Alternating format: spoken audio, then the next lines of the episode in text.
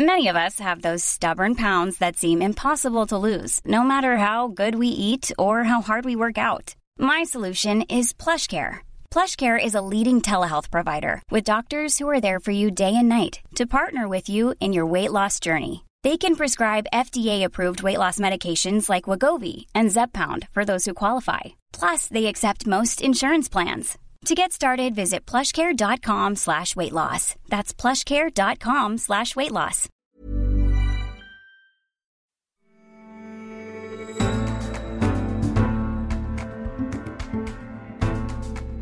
You're listening to The Economist Asks. I'm Anne McElvoy, and this week we're asking what can food tell us about stories of migration?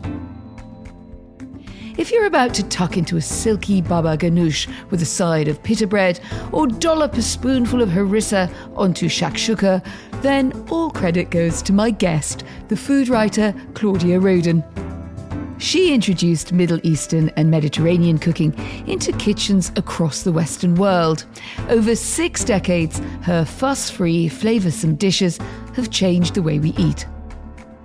Born in Cairo in 1936, the Suez Crisis forced her Jewish family to flee to London in the 1950s. To remember the tastes of home, she jotted down the recipes of fellow refugees and turned them into her first cookbook, the best selling A Book of Middle Eastern Cooking, published in 1968.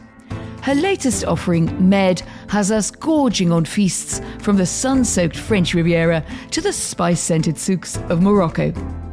But for this octogenarian, food is more than just what's on the plate. It's a way of connecting us to our roots. Claudia Roden, welcome to The Economist Asks. Well, thank you so much for having me. Now, I'm going to let a bit of daylight in on podcasting. We often test the volume of our microphones when we start recording by asking guests to tell us what they had for breakfast. And usually we don't publish this answer because it's often quite boring. But with you, Claudia, I really want to know what you had for breakfast. Well, it's just more than boring because I don't have breakfast. I just have a coffee and then I wait until about 11 o'clock because I feel otherwise I'll be eating the whole time. And if I were to look in your fridge right now, what would I find there? I mean, what are your core ingredients, if you like, fridge or cupboard, that you just can't live without? Well, I've always got vegetables of some kind, but particularly I always have tomatoes, cucumbers, lettuce, because I always feel I need a salad. But apart from that, I have cheeses and I have salamis and I've got some white wines in the fridge as well, quite a few. Good. I like the sound of that. But you see, if I open my fridge, I think I can measure some of the impact of your writing over the years. Ingredients that my parents' generation were only discovering and sometimes didn't discover tahini, harissa, the preserved lemons, even the humble pita bread have been turned into staples of cooking way beyond the Middle East. So, what are you most proud of introducing to our diets in your career, over six decades of it? I'm sort of thrilled to find, for instance, people like you telling me that you have read my books or your mother has read my books. so, yes, I am absolutely thrilled, but I can't quite see that I'm responsible, but I know that I am. I know people tell me I'm famous for the hummus. The queen of hummus. yeah. But I must say, I also introduced grilled halloumi and uh, also shakshuka. I find, for instance, looking at the menus of restaurants and hotels, I just smile because a lot of the things there have come out of my books. And it seems extraordinary because when I came, it didn't seem at all that anybody would want Middle Eastern food because it was really the enemy culture, a backward culture, uh, the images of what Middle Eastern food was the sheep, sitting on a mound of rice in a sea of fat. I remember when I was at school, I was at an English school called English School Cairo, and it was out in the desert. And all the food that we had there was Yorkshire pudding, kidney pie. There was absolutely not a single thing that was local. So when I invited friends over for my birthday, I would tell my mother, please, please, just have scones, jelly, the roly poly. Can I ask you, when your family fled Egypt in 1956, that was after the Suez Crisis, they settled in London and you started to write down recipes. So, why did you choose to record food as part of this big transition in your life? Because there hadn't been a single cookbook in Egypt of any kind at all. I had never ever seen a printed recipe. In Egypt, we never exchanged recipes because each family kept the food of their origins and they would never give recipes, they just passed them in the family. But when we were leaving, people were traumatized and distressed at the thought we are never going to see each other again. And I was here as an art student when all these waves of Egyptian Jews arrived over a few years. And at the beginning, I felt it was just going to be for us. I was collecting for us refugees because if we haven't got a record, we will lose it forever. It sounds like the, the recipes became the connective tissue that was being torn as you moved, as you say, in traumatic circumstances, often with echoes for people having to move quickly today in various parts of the world, that the food became a way of keeping that connection alive. Exactly. This is who we feel we know who we are. And how do you think Britain's relationship with cooking has changed since you first started writing about food here? I think you used to get calls from supermarkets asking how on earth to sell hummus or could you taste the phyllo? I mean, it really does remind us, both sides of the Atlantic, I think, and beyond, how a lot of things of cosmopolitan eating we take for granted was seen as really kind of risky adventures. Well, I think Britain went from being the worst place in the world for food to almost the very best place in the world for food. And uh, yes, it's extraordinary. I remember looking at my uh, first book that I wrote, the first edition, I said, courgettes are baby marrows. and I explained that there was a bread, and I explained how to make it called pita, which is a bread with a pouch. And people said, I can't believe a bread can have a pouch. You know, I kept saying, try it, try it. And your latest book is called Med, Mediterranean, but I think Med in its sort of broader sense of the territory of food that you cover. And you've said that writing it was a way of bringing back the past. Is it an exercise to an extent in historical preservation? What does it say about the region that you've focused on today? Yes, it was. And the remembering of a place where I went traveling and collecting recipes as a way of discovering a whole big region that connected me in an intimate way to a world. Uh, I'd say intimate way because when you research food, it is intimate. When you talk about food, you're not talking about politics where people are reserved and afraid. It was a world where I thought I was going to find the world that I had lost in many different kinds of ways. It was a world, a food that we had lost. I mean, we revived it in Britain, but also it was a culture a spirit, a way of life, a way of living, and also a kind of place where really food is not just about the senses, not just about the pleasure of every flavor, which it is, but it's also something about the pleasure of the spirit, of people being together, of conviviality, of, of bonding as well. And I missed this kind of sociability that we had in my childhood. You've also, uh, thinking about the the, the Med and the range of, of, countries that you've written about, you've also published the Book of Jewish Food, and you include many recipes from the Maghreb or from North African Jews. A lot of that community has become uprooted, often in tragic circumstances. And I wondered at what point does a cuisine become preserved, you know, to an extent I suppose you would say, an aspic, wouldn't you, in the old fashioned uh, way of, of preserving things in, in, cooking? Or do these cuisines carry on developing as diasporas spread across the world, across the Atlantic and beyond? I think food, especially their own food for refugees, for immigrants, it's really an everyday comfort.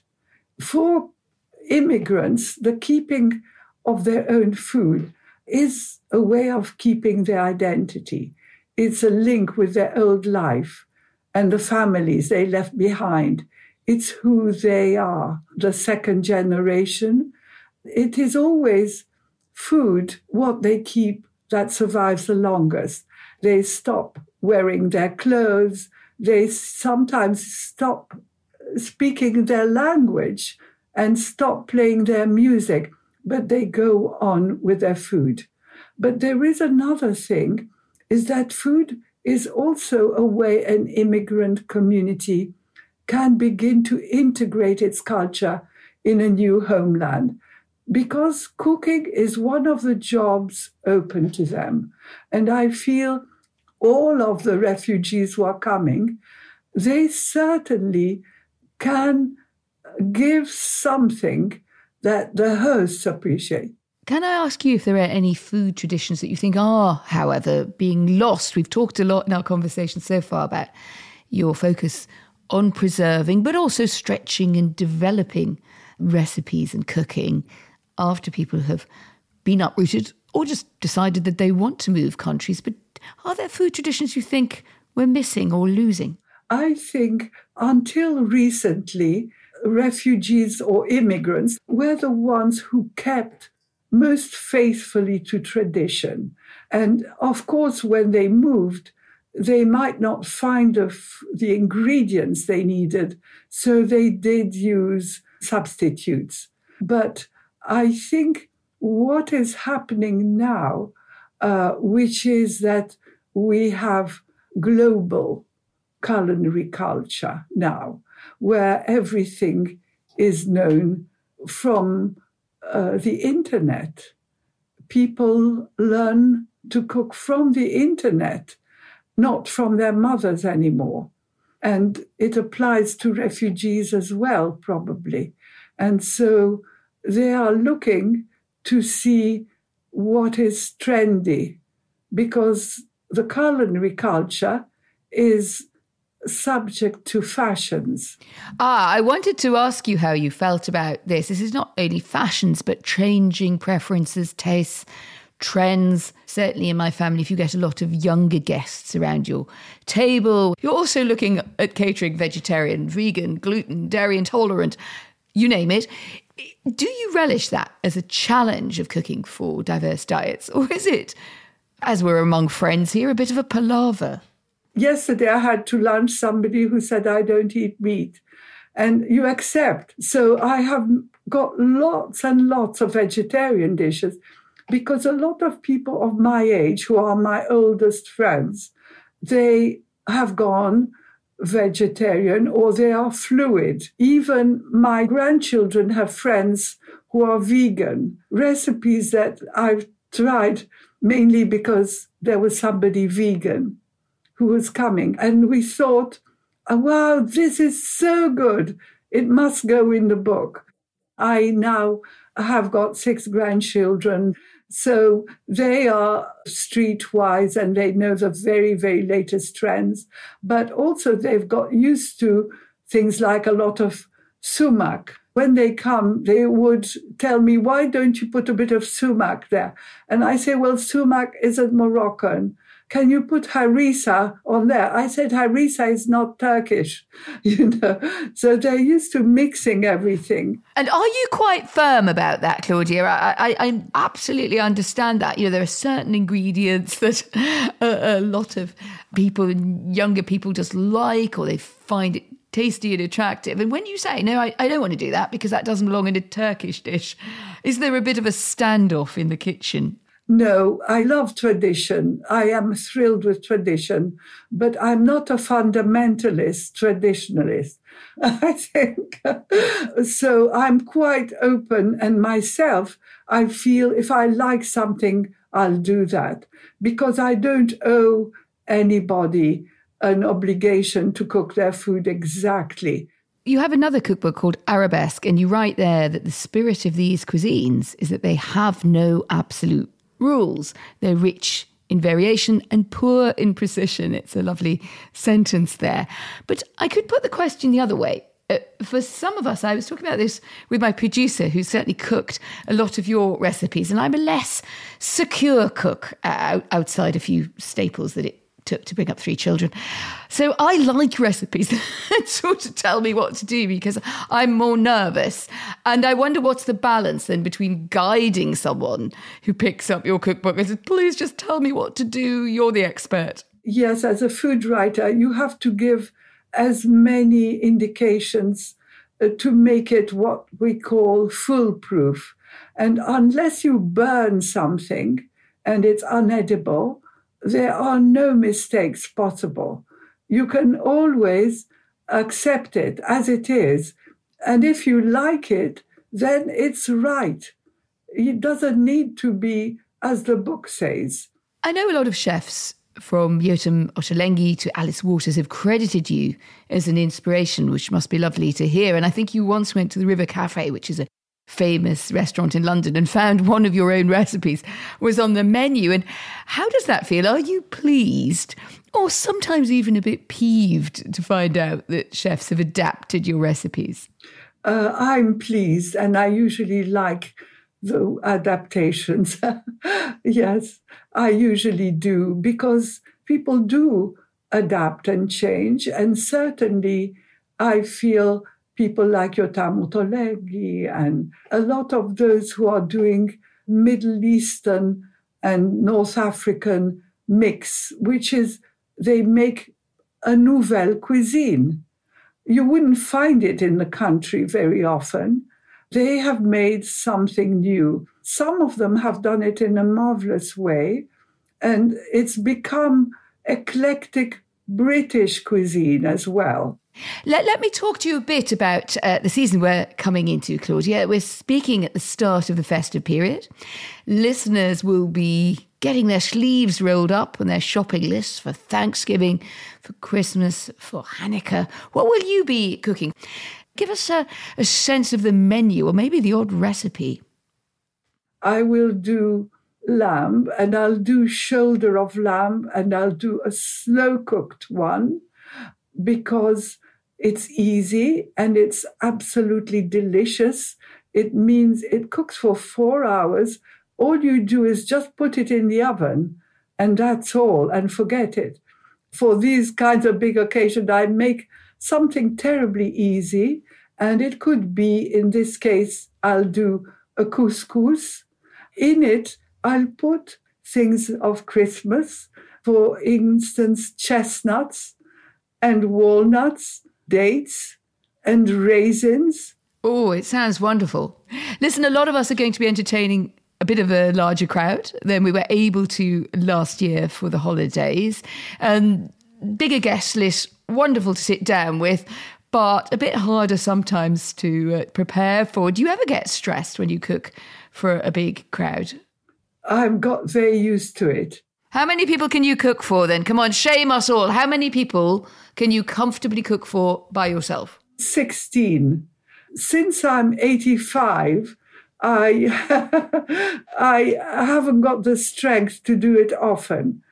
The 16. I invite six people usually. It goes up because people say, Can I bring this person, please, who wants to come very much? I bet they do. I think that they're more likely to say that about your table than mine, to be honest. And, and, uh, can you share? Did you ever have a disaster, and and how do you go about redressing it? Do you have tricks that can bring, shall we say, not entirely successful dishes back from the brink? We are always told as food writers never to say that it's a, a mistake, but I always say no, it shouldn't have been like that. because nothing ever is the same. Every time you make something, it's a bit different because you're dealing with things of nature. You've written about the Middle East, you've written about the Med, most recently now about Spain. Is there a country or region you're still yearning to turn to? I would have really researched France, but I have a little studio in France for now 32 years. But I keep feeling awed because I keep feeling there is so much that I have to learn. There was always so much that I had to learn with the other countries like Spain and Italy. It always took me quite a long time. And I felt I had to go in deeply to do the history, to understand the lives of people in the regions, why they created the dishes that actually developed in in a certain place. I wanted to learn so much if I was going to do a book. And I wondered if you'd ever had something like, I suppose you could call it a food bucket list. Japan would be a place I would like to go and eat, but I would not write about it because I think these are cultures that too late for my age.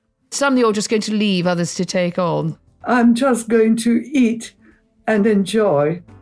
Claudia Roden, thank you very much indeed for joining us. Thank you so much for having me.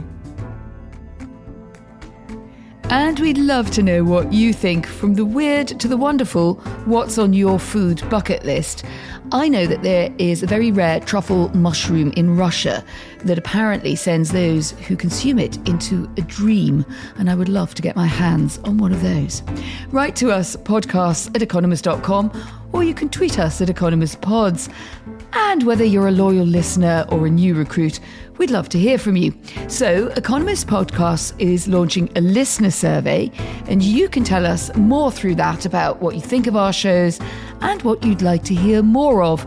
To take part, visit economist.com forward slash economist asks survey. And don't forget that The Economist as a whole is a tempting treat. Our print and digital editions are stuffed with coverage and analysis to spark lively dinner table conversation. So tuck in and become a subscriber today. For your best introductory offer, go to economist.com slash podcast offer. The link is in the show notes. My co chef producers are Alicia Burrell and Stevie Hertz. I'm Anne McElvoy, and in London, this is The Economist.